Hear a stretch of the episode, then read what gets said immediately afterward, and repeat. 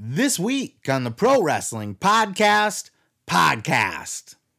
The American Nightmare, Cody Rhodes, on what led to him jumping ship from AEW over to WWE. Logan Paul weighs in on his WrestleMania experience.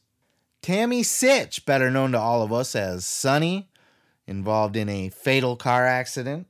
And Big Time Bex, Becky Lynch, on being a heel. I'm your host, Seth Grimes, and this is the Pro Wrestling Podcast. Podcast.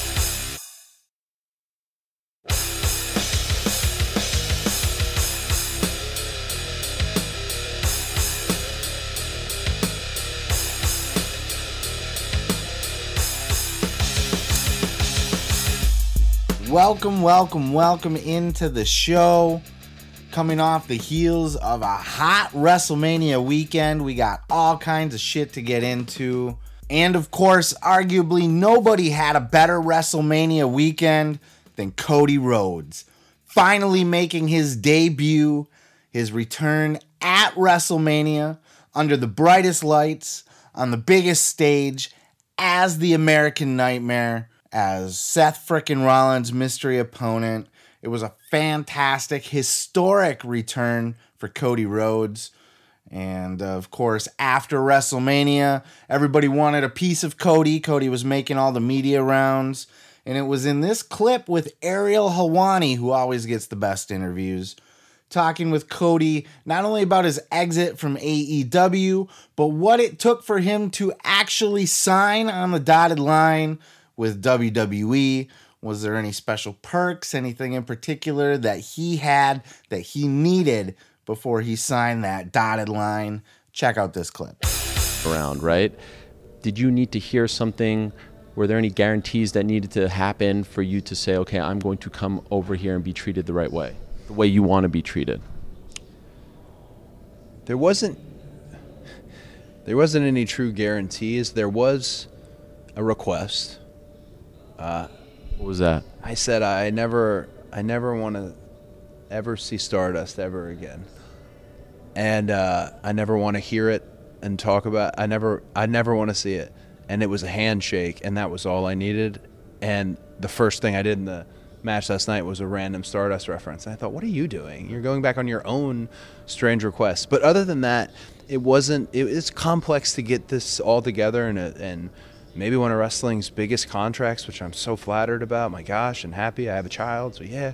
Uh, but it was more a matter of I don't I don't not trust people, right? It's not a oh I I don't trust in this person's word or this person's words. But at this point in my career, I do trust myself. That was presented to me on a silver platter last night. I mean, it wasn't nothing changed. Nothing Kingdom played wrestling has more than one royal family, and, and, this is a world where wrestling, the term isn't said that often. So to hear that uh, was a big um, give uh, from them, and and to to be me, uh, it went kind kind of how the dream was. Adrenaline in my soul, something something. Cody Rhodes. Cody Rhodes jumping ship from AEW as an EVP over to the WWE is a huge fucking deal for the WWE. They got a mega star in Cody Rhodes if they play their cards right. This was the same act that got Cody Rhodes booed in AEW because they don't like that WWE style, right? In hindsight, looking back, Cody Rhodes had a very WWE esque presentation in AEW. He was a sports entertainer. And this is why the fans turned on him. They didn't like that big wrestling has more than one royal family and the the the build up and the preamble to his music and he's coming up from the ground. All that was cool at first, but then it just kind of became a little over the top and it almost became heelish and it almost became a WWE esque presentation. Now looking at Cody in WWE, he fits like a glove. He feels like he always belonged there. He is the star that they need. And make no mistake, Cody Rhodes going to WWE is star power for WWE. They rolled out the red carpet for this man. They bought him a bus. They got they let him keep his entire gimmick, his music, all of that. We're spoiled. We don't normally get to see that kind of shit happen. You know, very few guys ever get to keep their their same character essentially, their name, their music. You know, CM Punk gets to keep his music. Uh, Jeff Hardy apparently, you know, uh, was able to they were able to obtain the rights to his music. But overall, this is something that we don't get to see very often in professional wrestling. Uh, you know, the AEW presentation of Cody Rhodes in WWE. I think they're going to use him great. You know, I think we all predicted that Cody was going to get jobbed out and going to get turned into Stardust again and going to get bumped back down to the mid card. I don't think they will. I think they've built a huge investment in Cody Rhodes. I think him saying that Nick Khan was there as part of the deal, right? He had uh, Vince and Bruce and Nick Khan all went to go see Cody in Georgia to meet with him. Uh, to see, you know, to talk about coming to the WWE. And with Nick Khan being there, and and Cody had specifically mentioned his name a couple times. So it sounds like Nick was one of the bigger people in the deal uh, in making this deal happen, right? And this deal included getting him a bus. It included a obscene amount of money, according to Cody Rhodes. So this is the kind of move that Nick Khan is making. We've seen the kind of moves that Nick Khan was making before. This man is a genius, ruthless businessman. He's seeing Cody Rhodes as this AEW top star, a top get for AEW. And I'm going to tell you why he's rolling out the red carpet for Cody. Not just because Cody's going to do huge business for WWE. Look at the man, the way he cuts a promo, the way he dresses, the way his entrance is presented. This man is a superstar. He's a completely different person than he was when he was in WWE the first time. He has left WWE, he went away to reinvent himself, to better himself, and to come back and shove it in WWE's face. And I think that was Cody's plan all along. I, I don't truly believe that he didn't intend to go back to WWE someday. I think his intention was to go prove his worth to WWE, then come back and reclaim it. You know, I think he was hurt by his first run in WWE. He was hurt by not being a priority by WWE, and he wanted to go shove it in their face. And he did. And he absolutely did. And with Nick Khan being such a big part of this deal, not only just bringing Cody back as the American Nightmare, but the idea here, I think, is to not just for his star power in WWE, not just to freshen up the roster, but this is a key investment for WWE in the future of AEW talent going to WWE. It's no secret, it's been said that they have their eye on certain AEW talent. Wardlow has been mentioned. Sammy Guevara has been mentioned. And of course, MJF's name has been thrown out there. So WWE absolutely has their eye on AEW talent, and they're going to try to poach them if they get the chance to. And they certainly will. I think Jade Cargill is going to be another one. She just oozes fucking superstar, right? WWE could make a megastar out of her. And this is no knock to AEW because I am a huge AEW fan. I like them more than I like watching WWE. I've said that before. But they are the smaller company. And AEW is not yet on the level that WWE is as far as being able to create megastars, household names, right? AEW's a great they're the they're at the top of the the they're at the top of the scene in professional wrestling, right? They're right up there as the big leagues with WWE, but they're not mainstream household names yet like the WWE has and has the power to do. In WWE and specifically I think Nick Khan in this situation is very uh, they're very aware that the investment that they're making isn't just in Cody Rhodes, but it's in showing other AEW talent that if you come over to WWE, we will make you a megastar. right? We're going to give you the top five star treatment. We're going to let you be who you are, which is laughable because MJF would never be MJF in the WWE. You know, he might get to keep his name. Uh, I don't know if he owns his music or not, but he's not going to be able to talk like he talks in W or in AEW, right? So I think that's the overall goal. I mean, Cody's a huge draw to WWE. Uh, there's a lot of worth in him just as a star. And, and if nothing else was involved with this, signing Cody Rhodes and pushing him to the top of your card is a fantastic investment. But they know what they're doing. And with Nick Khan being at the forefront of this deal, how many other contract negotiations have you heard Nick Khan being at the forefront of, right? How many recent signings have you heard of at the WWE where Nick Khan had physically flown to meet with this person? They're investing in Cody Rhodes as a star. They are investing as in Cody Rhodes as a way to lure or show AEW talent that the grass can be greener on the other side. And I think it will be for Cody. I think I don't personally think that he's going to start to get jobbed out or pushed down to the mid card of the roster unless he himself just can't live up to that level. But I think from everything that we've seen so far in the presentation uh, that WWE is giving Cody and the way that Cody's been able to use it and take it and deliver, I think Cody's going to continue to be a huge star in professional wrestling. I think he's going to be a megastar for WWE.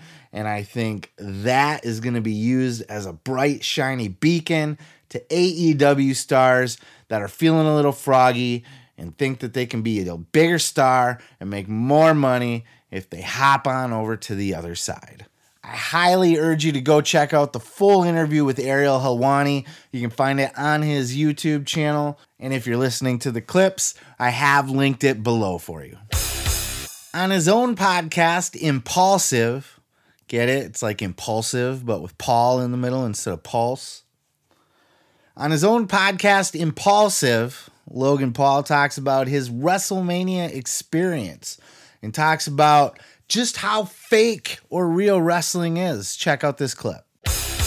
Awesome. It is electric when there's someone you love in that ring and, and, and doing those moves. Like, by the way, I didn't I didn't practice like any of those moves. I watched you train, but I didn't see you actually like pull the moves off. No, because it's because you know you're doing it on a that surface is hard. It is not bouncy. It is not a trampoline. There is no give. It is plywood. It's wood.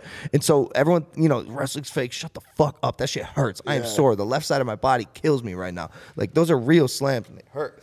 And um, you know, when I was practicing, you can't just you know in practice even do those moves because you're gonna you're gonna uh, compromise your body ahead of the match. So you can do it on the crash pad as many times as you want. But like when I hit those those, it's called the three amigos, three suplexes in a row. I, I had never practiced a suplex like that. I threw both my legs up. I'm fucking airborne. sick. On the second one, on the second one, bro, I, my head snapped back. For sure, I go. I just got a concussion. I'm looking up at the lights of the Dallas Stadium. I'm like, oh no, no, whatever, dude. It's WrestleMania. Turn over. And yeah, dude, the adrenaline's crazy. The crowd's going nuts. Something about the energy for a for a wrestling event and a boxing match is so different. So different. Wrestling's more fun. Eh? Remember, I said it to you in the locker room before. Yeah, that fucking mat hurts. There's not a lot of give to it, especially when you're not used to being a professional wrestler. You know, they talk about the callus that you build up as a professional wrestler to where you start hitting that mat and, and it doesn't affect you in the same way. But if you're out with an injury and you're off for a few months and then you come back, those first few bumps suck. So for a guy like Logan Paul, who does not do this for a living, does not do this regularly, has never done this as far as we know. He even said in the interview or in his podcast that he didn't practice these moves. You know, he might have did a few things on a crash pad or whatever, but a lot of it is just go out there and do it on the spot. And he's hitting that ring for the first time as a newbie to professional wrestling, as not a professional, though you wouldn't know it the way that he was presenting himself out there. He was a fucking star, right? Logan Paul killed it at WrestleMania. when he says, you know, I, I don't want to brag, you know, I'm trying to be humble, but I'm good at this. He is good at this. He's very good. He's got it all down from the character presentation, the look. Look at the ring gear that he had put together for this show. He looked like a fucking star with his goofy ass Pokemon card around his neck. He looked so obnoxious. His headband, he fit right in with the Miz. You know, both of them are just the most obnoxious heels you can think of, right? So it was a perfect pairing to take on the Mysterios. Of course, you know, Rey, one of the most beloved wrestlers of all time. Logan did great. He did absolutely great. I know he's got a lot of haters out there. I know there's a lot of people that don't want to see him in wrestling or don't think that he belongs in wrestling. I know there's a lot of people that don't like when celebrities get involved with professional wrestling at all. They feel like it makes a mockery of it or that they just have no place. And and to an extent, I can agree with that. You know, when I look at a Bad Bunny, Bad Bunny nailed all the moves. He did great also in the ring. You could tell he really practiced and he tried, but he doesn't look the part necessarily, and thus I don't really believe him as uh, somebody that could kick somebody's ass. But with Logan Paul, we've seen him. He goes out there and has professional boxing fights with real professional. This motherfucker went the distance with Floyd Mayweather. And of course, I do believe that that whole thing was a work. I think that Floyd probably could have took him out a few points in that fight if he wanted to. He just wanted to go the full 10 rounds and put on a good little exhibition show. I get that. But Logan Paul still was in there and hung for 10 rounds and he was able to dish some punishment out too. Floyd gave him props. He's a good fighter. You know? Nice little exhibition for him. So we know that, and, and, Logan's had other fights as well. So we know that Logan has the chops to hang. He's got the body for it, right? He's built, he's tough. Um, you know, just from MMA circles and stuff, it's been said that the Paul bro, both the Paul brothers, uh, grew up as farm boys, just like Brock. You know, hard working, lots of lifting and throwing and hauling and, and digging and all of that shit builds up a fucking rock hard, chiseled, strong body. You could see that when you look at Logan. So he looks the part.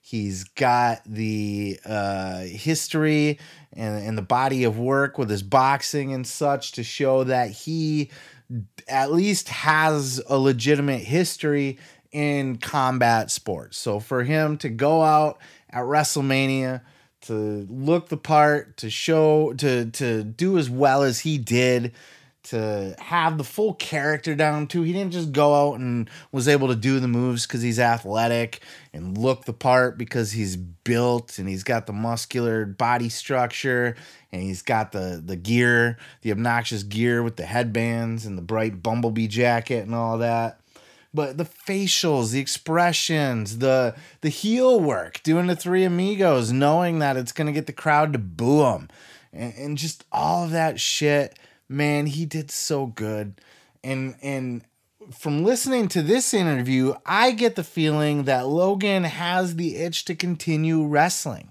I think he wants to be a wrestler and, we'll get to it in another clip. But he even you know has a conversation with Becky later on the show, Becky Lynch, about not wanting to be a heel. He wants to be a baby face. So I think Logan Paul has uh, has strong intentions of continuing to do this. I think we haven't seen the last of Logan in the ring, and I don't think we should. I think he did great. I don't think he made an ass of himself. He didn't look green. He he looks like he fits right in. He belongs there.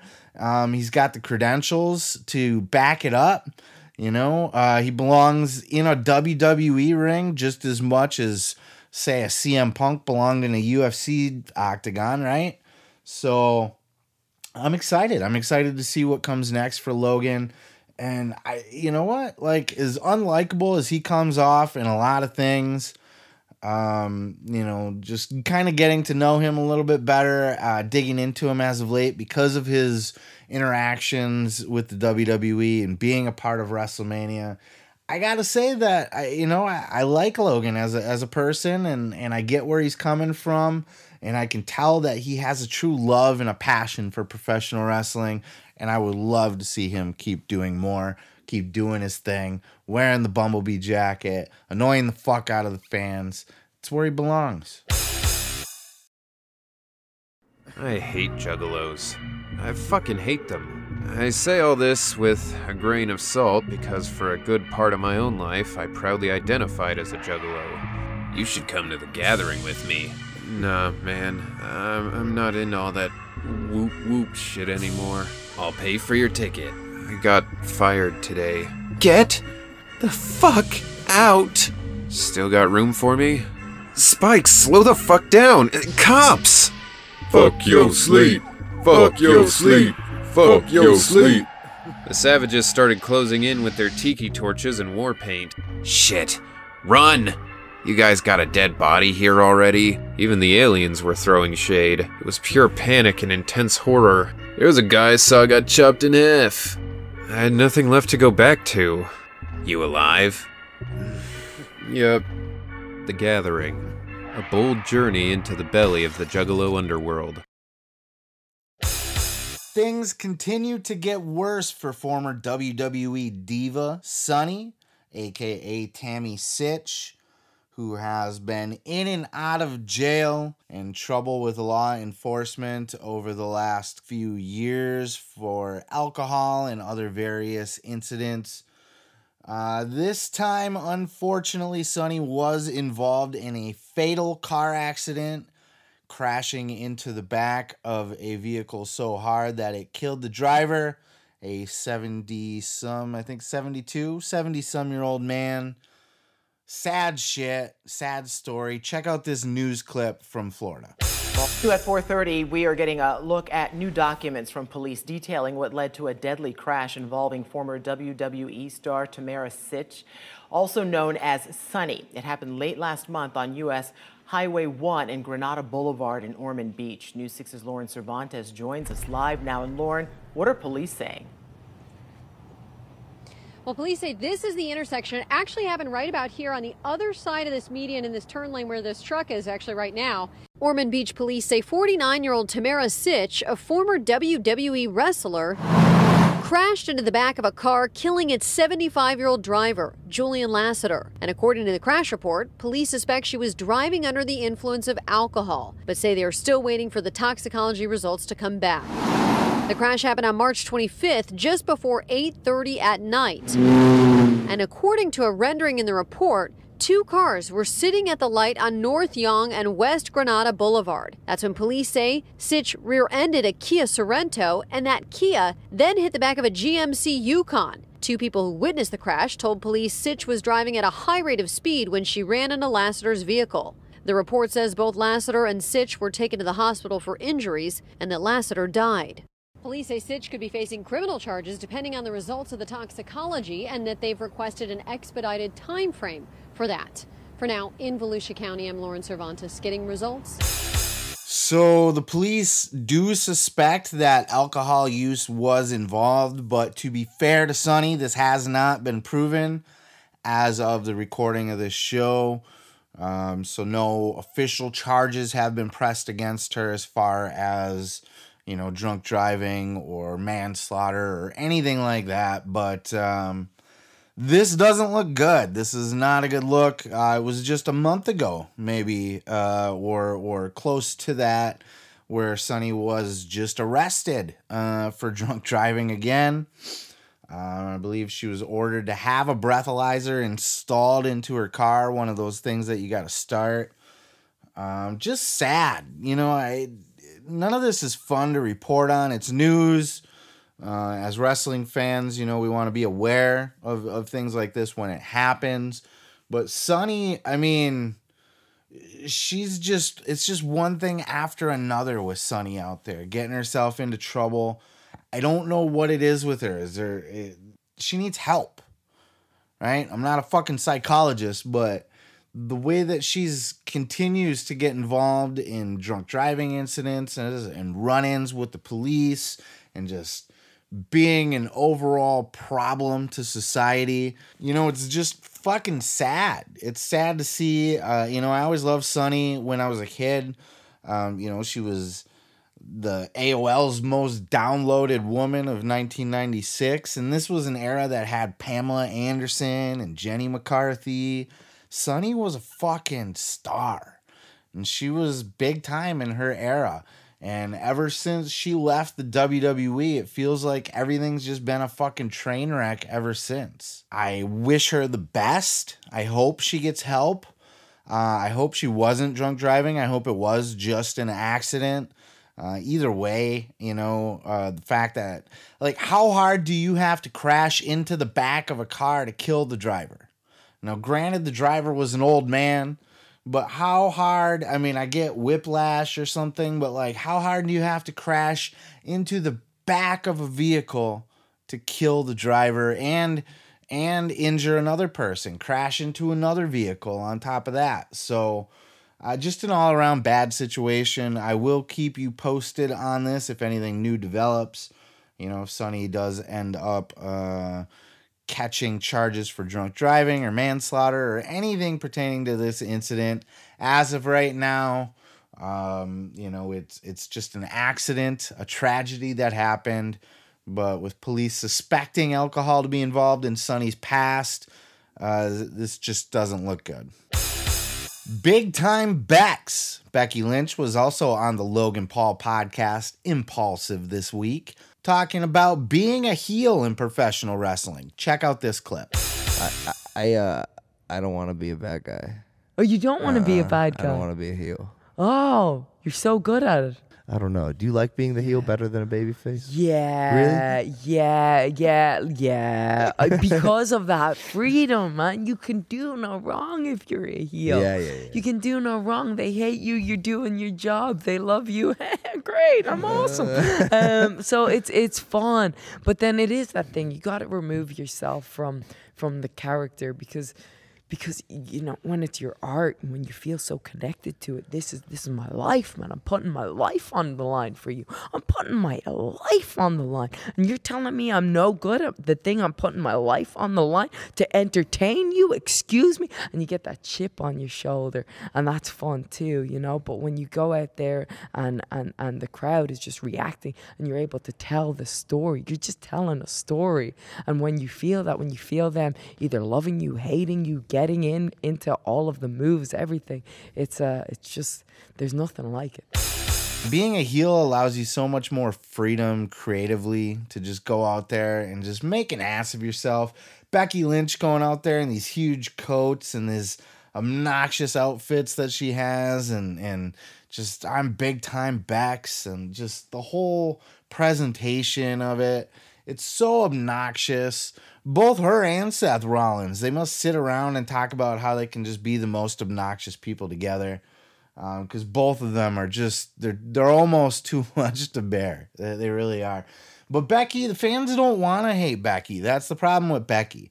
You know, where, whereas with a Logan Paul, the fans hate Logan Paul, and they will always hate Logan Paul. Wrestling fans aren't gonna ever have a respect for him. The motherfucker walks out with a Pokemon card around his neck. That's heel shit.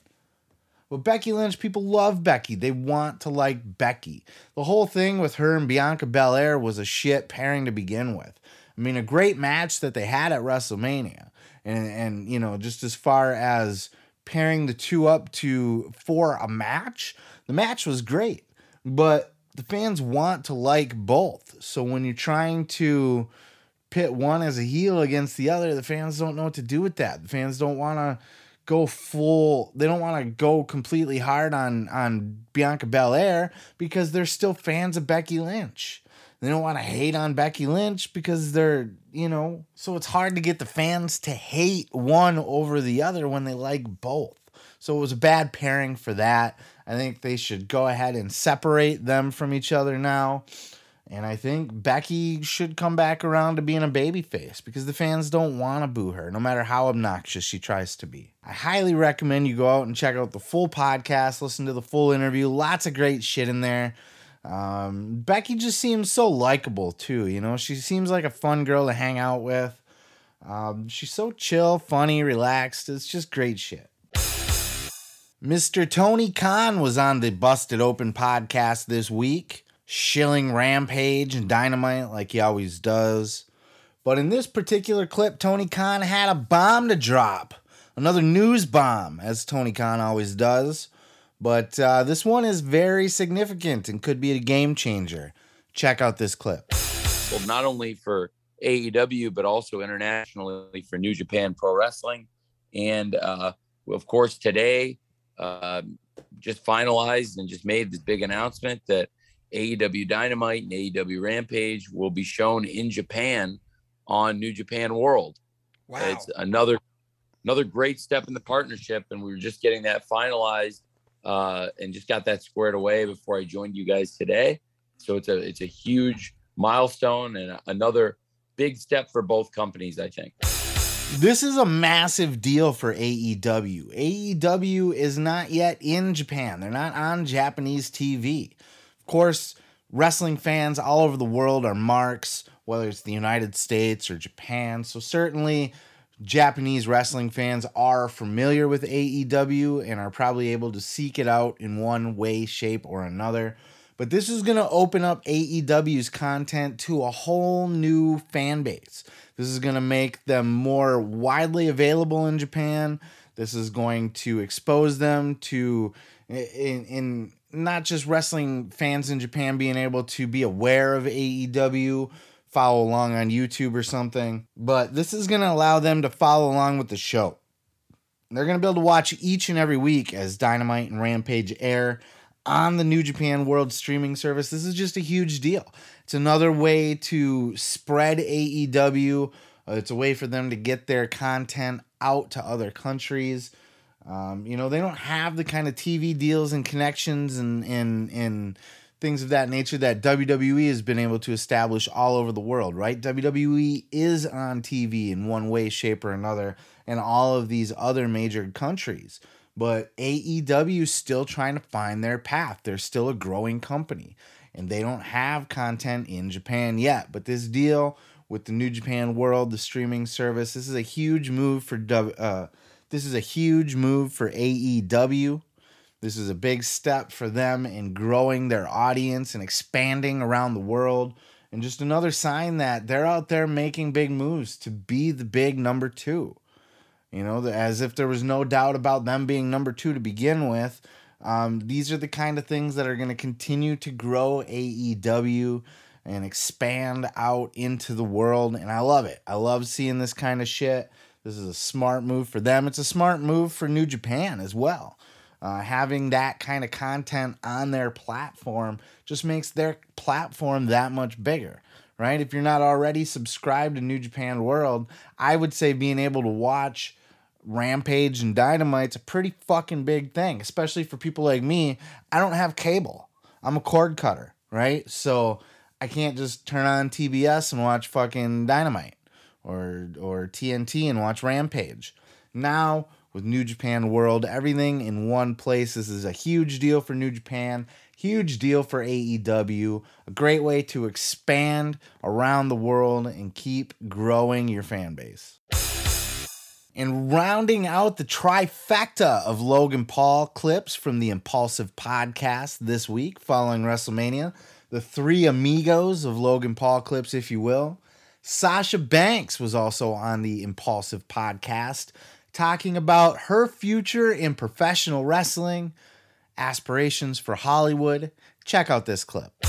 You do stuff outside of the WWE as well, and I'm assuming you have some sort of five year plan to expand your arsenal, right? You were, you already did. Uh, you were in the Mandalorian, Yes. last season. Yes. Crazy. Oh, some sick. some Wow. some some real Hollywood stuff. Yeah. Is more of this happening? Are you going to break out and become that superstar of the world? Yes, I am. Let's go. Yes. I am. You know, it's it's kind of really hard to do with the WWE schedule. I mean, when I shot The Mandalorian last year, it went from doing TV, doing live events, and then just getting on a plane, going to LA, shooting all week, getting on a red eye, going back to TV, putting my hair in, taking my hair out for three months. Mm. For three months. And it was just wow. So if I'm going to take over the world, it's like I got to choose one or the other. And that's the hard part to think of because wrestling has been my life, my whole life. So when that time and that opportunity comes, it's like I really have to to sit back and think like, what's next? You know, Yeah. is it full time Hollywood? Is it full time you know, doing something else that I, I you know, I have passions about, or is it still being here and and making more history and changing the game and leaving a legacy that's forever cemented? But I feel like I've already done that. Mm, You, you- you- know, I'm- yeah. I feel like I'm already a Hall of Famer. I already feel like I've done all. So it's like, what is that last, last legacy piece that I can leave here? Mm. I'm still searching for it. It's boss time. Copyright Michael Cole. Yeah, Sasha Banks has a huge future in front of her in Hollywood. And and she's, you know, her saying that she's already a WWE Hall of Famer could rub a lot of people the wrong way, but when you look at her body of work, she really is. If she were to quit WWE right now, move on to become a Hollywood actress, she's gonna get inducted into the WWE Hall of Fame for her body of work that she's contributed. You know, like as a female performer, like you're not gonna build the same body of work that say like a Triple H or the Undertaker had. You know, the light the the shelf life of a female performer is shorter, um, just because a, a whole lot of the female aspect is based on looks, right? You're not gonna be able to have a, a, a, a woman out there wrestling in her 50s and 60s in the way that you know say like a, a you know a Ric Flair could or a Chris Jericho is now right um so their shelf life is limited and when you look at every I mean they could look at Mae Young but I mean you we're talking WWE here. So this is Vince McMahon. He's not going to put a fucking 60 year old Sasha Banks out in the ring. So her time as an in-ring performer is going to be limited as it is. And when you look back at her entire body of work from NXT up through now there is absolutely no doubt in anybody's mind that she's a fucking full-fledged Hall of Fame WWE icon for everything that she's accomplished starting in NXT that match that she had with Bayley right? That that takeover New York or the takeover Brooklyn that they had, one of the most iconic women's matches of all time. I will never forget that match as long as I live. The way that Sasha and Sasha and Bayley always work together, so that's part of it. But the things that they did to each other in that match, the realism, the intensity, the way Sasha was just stomping on Bayley's hands and smashing up her fingers and stuff. And I think Bayley even said legitimately re-broke her hand at one point. Like, uh, like it was an iconic match. And then she was involved in the first Hell in the Cell match. And she's been involved in WrestleMania main events as a woman, as a female professional wrestler. She's done it all what's left for her to accomplish? She's been a women's champion multiple times. There's not a lot left for her to do except to go on and take that next chapter in life and go out and tackle Hollywood. She's already been in The Mandalorian, right? That's a fucking Star Wars property. That's on Disney Plus. Okay, that's a Disney property. You can't get much bigger than that. That's fucking star power. You put that on your resume, like that you were in the Mandalorian and you're a fucking WWE superstar and you're fucking Snoop Dogg's cousin. She's going to get all the Hollywood attention that she's gonna need. And and when the day comes that she decides that she does want to leave professional wrestling, or at least leave wrestling full time, and maybe do appearances here and there, do some matches part time, but go off and do Hollywood. We've seen it happen. You know, this is a true, tried and true wrestling formula. We've seen The Rock do it. We've seen Hulk Hogan do it before him. Uh, we're seeing John Cena do it now. Um, not everybody gets the chance to do it at that elite level. Even a CM Punk who's dabbled in movies hasn't ever reached the level that, you know, uh, even a John Cena has at this point. But Sasha Banks has that ability. She has the look. She has the star power. She has the drive. She has the talent to go out and be a fucking Hollywood superstar. And I truly, truly believe it. And I think if any of the female roster, you know, I we could speculate on on who the next big Hollywood star to come out of wrestling could be. Um, but if we're gonna look at the female side of things, it's not going to be a Becky Lynch. It's not going to be a Charlotte Flair. It's not going to be Ronda Rousey. It's going to be Sasha Banks, the boss. Look at her. She's got star written all over her. And if she can continue to smoothly transition herself out of professional wrestling and are able to land herself some bigger Hollywood roles like she did with The Mandalorian, her star is on the rise and there's nowhere for her to go but up. And I really do. I really, honest to God, see her as a future WWE Hall of Famer and a huge player in Hollywood in major, major blockbuster movies. It's coming. She's going to be the first female to cross that border to break those boundaries that John Cena did and The Rock before him and Hulk Hogan before him. Highly recommend you go out and check out the full podcast, Impulsive, with Logan Paul recapping WrestleMania weekend. The Gathering. A bold journey into the belly of the Juggalo underworld. Written by Seth Grimes.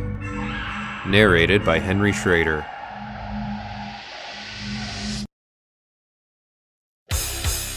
So I was super excited this week when I busted open my podcast app and I saw Abdullah the Butcher on Talk is Jericho. Of course, he was on the show this week talking with Chris because he's trying to raise some money for his GoFundMe. He is involved in a legal battle currently where he is being sued by an indie wrestler who claims that Abdullah cut him on purpose and by doing so had given him Hep C. Of course, Abdullah completely denies all of this. I don't know either way.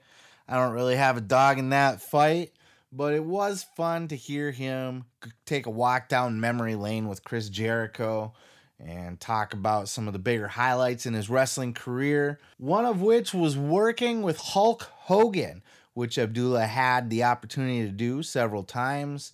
And there was a point in time where Abdullah was contacted about possibly coming into the WWF to work with Hulk Hogan on top, back when Hogan was slaying monsters. Check out this clip. Did you ever have any talks with uh, with Vince McMahon to come into the WWF? Well, let me tell you something. I met I met his father, Yeah. and I like to. Uh, I was in Japan, and he was in he was in Japan, and he said he said Abdullah, I hear a lot about you. Hulk Hogan wants to wrestle you in New York, Hmm. and you you'd only have to wrestle him. And uh, Hogan told me the same thing. Abdullah, you you just be working with me. Well, anyways, when it came time up, uh, they said um, they asked some of the guys, "What do you think about Abdullah coming in, into the thing?"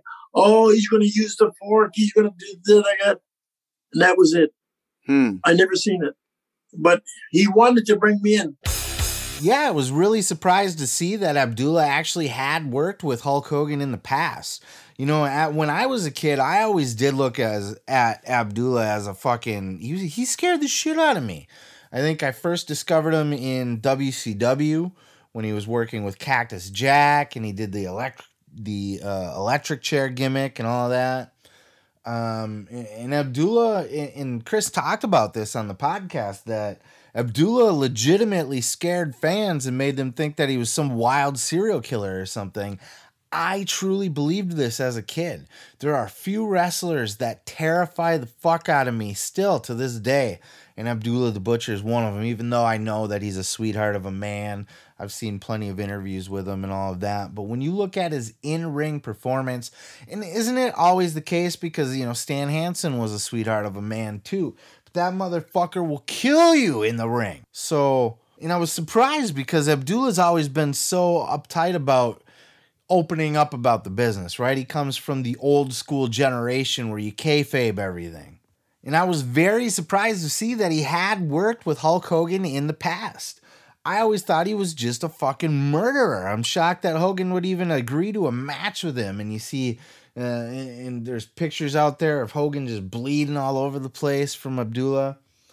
If Hogan would have been able to bring Abdullah the Butcher into the WWF at the time in the 80s when he was on his fucking monster run as the champion and he was just beating all of these monster heels, he would have had a great little run there. He would have been able to come in, make a huge chunk of money, and he eventually would have put Hulk Hogan over, of course, and then Hulk would have moved on to the next. He could have did that without doing the fork. He doesn't need the fork to be a fucking effective monster heel. He just looks like a savage.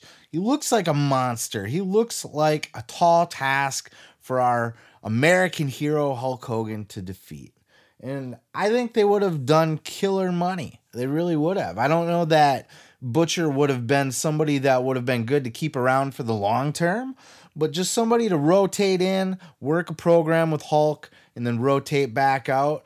You know, Bruiser Brody was another guy that Hulk was wanting to bring in and work with in the WWF that could have made huge money in the 80s. I'm glad that Abdullah the Butcher has been able to get the recognition in life that he deserves for the career that he's had because he really is one of the greatest professional wrestling stars of all time. When you make your list of like top 100 guys in the business, and, and we're not talking workability or anything like that, but Abdullah drew huge money everywhere that he went. He was a star that everybody wanted to bring into their territory because fans feared the fuck out of Abdullah. He was believable.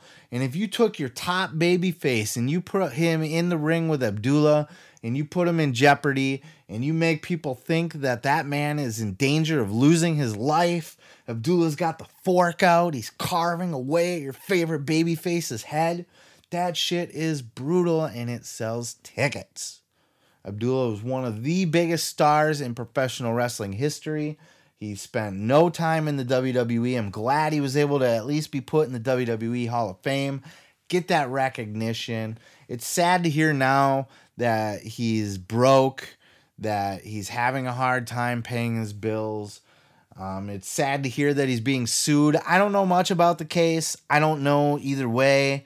So I don't really want to say I feel bad for him because I don't I, I just don't know. You know, I'm not gonna sit here and say that he, you know, just because he says that he didn't do it on purpose or cut the guy or give him Hep C doesn't mean that he didn't. The courts will decide all that, but it is sad to see that, you know, of everything that he's been able to accomplish in his career and all the success that he's had, that he's going to end up winding down the end of his days kind of broke and in courts and and that sort of thing. It's just I hate to see that shit. I like the success stories. I like to see the guys that were huge stars in the business and were able to do something with that going forward. You know, Abby had, I think he had a wrestling school at one point. I know he had a restaurant. So, I mean, he was able to parlay his wrestling career into other businesses.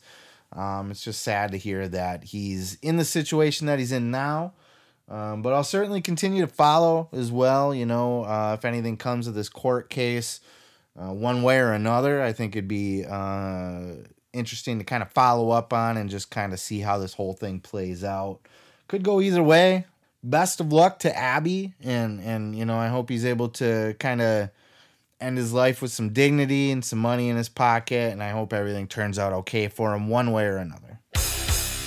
Seth freaking Rollins just can't seem to help himself from talking trash every time somebody puts a microphone out in front of him. This time directed at Meltzer in his famous five star rating system that he has. Check out this clip.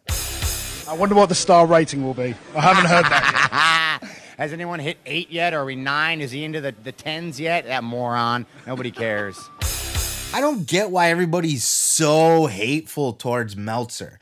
First of all, let's not overlook the fact that Rollins comes from the generation where he was probably a subscriber to Meltzer's fucking newsletter and he was probably a mark for his first five star rating. I don't know that for sure. I'm speculating, but I would be if I was a wrestler, wouldn't you? We all come from that generation where we were raised up on Meltzer's reviews at this point, right? I get the old school guys that were trying to kayfabe the business all the time, not liking Meltzer. That makes sense to me because Meltzer was exposing the business. But at this point now, where we're coming up in an era of showmanship, where we're coming up in an era of the Meltzer driver, for fuck's sake. Everybody knows it's a work, everybody knows it's a show, and there's no more over five star rating than Meltzer's five stars, his star rating system in general. And I just I don't get why even just beyond the the ratings, just the hate for Meltzer as a journalist in general. Uh, uh, the only thing I can attribute it to at this point, like I said, I understand the older generation not liking Meltzer because he's exposing the business. But at this point, it's just sour grapes, is it not? It's just people salty because Meltzer said something bad about you in one of his reviews, didn't like one of your matches, doesn't like the way that you're doing a fucking character or the way you cut a promo or something. And now you hold a bitter grudge against him. Now you want to talk shit and fuck his system and fuck his reviews and fuck what he thinks and all that. This guy was around writing about professional wrestling while you were still in your fucking underwear, okay? Where you're still running around in diapers, fucking trying to jump off the couch and shit. Seth freaking Rollins grew up in an era where Meltzer was the guy reporting on everything. So for him to come out and just be like, yeah, fuck Meltzer and blah, blah, it can only be construed as sour grapes, in my opinion, at this point. Somewhere along the way, Meltzer rubbed him the wrong way. Um, all of it's subjective to begin with. You know, just because Meltzer doesn't think that something's a five star match or he thinks something's a seven star match, just because he does that kind of shit, it doesn't, it's just one man's opinion. But he's been around long enough, he's been doing it long enough to where at this point, guys can't get mad at him for doing his job. Guys can get mad at him and take it personally. Um, you know, if he hurts their feelings about something, you know, because he didn't give them a five star match when they thought they should have. But there's no reason to hate the guy because he's doing his job, right? And what's extra funny is because Rollins said this, because Rollins has a fucking hair up his ass about it, Meltzer, to retaliate in his own right, left out a star rating altogether for his match with Cody Rhodes, which in my opinion was a was probably a four star match. I don't know. I just thought that this was just another fun example of Rollins out there talking shit. I don't know if this is part of his shtick or if he really feels this way, if he really gets defensive about things like this all the time. People in AEW talking trash, or if this is just part of the shtick. He's just obnoxious Seth freaking Rollins. And when he's out there doing interviews, he's gonna he's gonna be abrasive and rub people the wrong way. Maybe it's a little bit of both. Maybe he really does feel a certain kind of way, but he plays it up or or over uh, emphasizes things just for the sake of the show. Who knows? But uh, it's always fun to cover Rollins' little hot takes on things. So plus Meltzer sliding in his little shot back by not giving his WrestleMania match a star rating. I love this kind of shit. Welcome to the internet world of professional wrestling. Well, we made it through another week. Thank you guys for checking out the show. Thank you for sticking around to the end. Thank you for getting a video of mine on YouTube up over 20,000 views. This is fucking huge for me. I'm just a small time podcaster yelling at a microphone in my basement. I had no idea that there would be 20,000 fucking people that would hear my voice. I'm super humbled. I appreciate all of you. If you're listening now and you came to me from that clip, it was a clip from last week's show with Ric Flair and Mark Madden. Had no idea it would blow up the way it did. But uh, I mean, I got to tell you, 20,000 views might not sound like a lot compared to other YouTubers that you might watch or listen to. But 20,000 views is fucking huge for me. Uh, huge, huge, huge uh, win for me and just really humbled me. So I appreciate it. Uh, I'm just going to keep doing what I do. You know, I'm just going to keep doing the podcast the way I've always done it. Um, just bringing you clips from all the best highlights of the pro wrestling interviews and podcasts of the week. And hopefully, there's more. Hopefully, this is a sign that things are going to start to take off. Hopefully, you guys are along for the ride with me. Um, but even if not, it was just a one-off anomaly. I just I can't thank everybody enough for uh, bringing that into my life, and uh, it just gives me more motivation to keep doing what I'm doing and bring you the best content that I can. Keep improving, keep bettering myself each and every week. Got a few plugs to throw out there before I sign off here. Want everybody to please follow me on social media. It's going to be at Seth Grimes Media across the board. So, whatever you're on, if it's TikTok, if it's Twitter, if it's Facebook, wherever that you are that you want to see me, follow me, listen to more, check out clips, all of that good shit. Uh, just see me post random bullshit. Uh, yesterday I posted about a peanut butter sandwich. So uh, if you like things like that, follow me at Seth Grimes Media. I would very much appreciate it. You can also check out the full podcast both on the podcast feed or on YouTube and Rumble. Uh, clips are also going to be on YouTube and Rumble. We have pro wrestling inspired NFTs. You can go to cryptomanianft.com to check out the pro wrestling inspired NFT project we got going on over there. Uh, we do have another project that is different from the one that's out right now, but also still pro wrestling inspired, dropping very soon. So stay posted all that if you're into NFTs and shit. If you're not, then fuck it, right? Who cares? That's all I got for you today. Again, thank you for hanging around. Peace, love, and pizza. I'm your host, Seth Grimes, and this has been the Pro Wrestling Podcast. Podcast.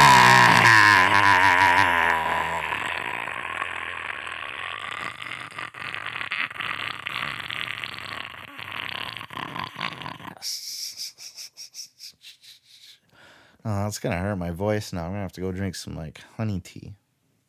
God damn it.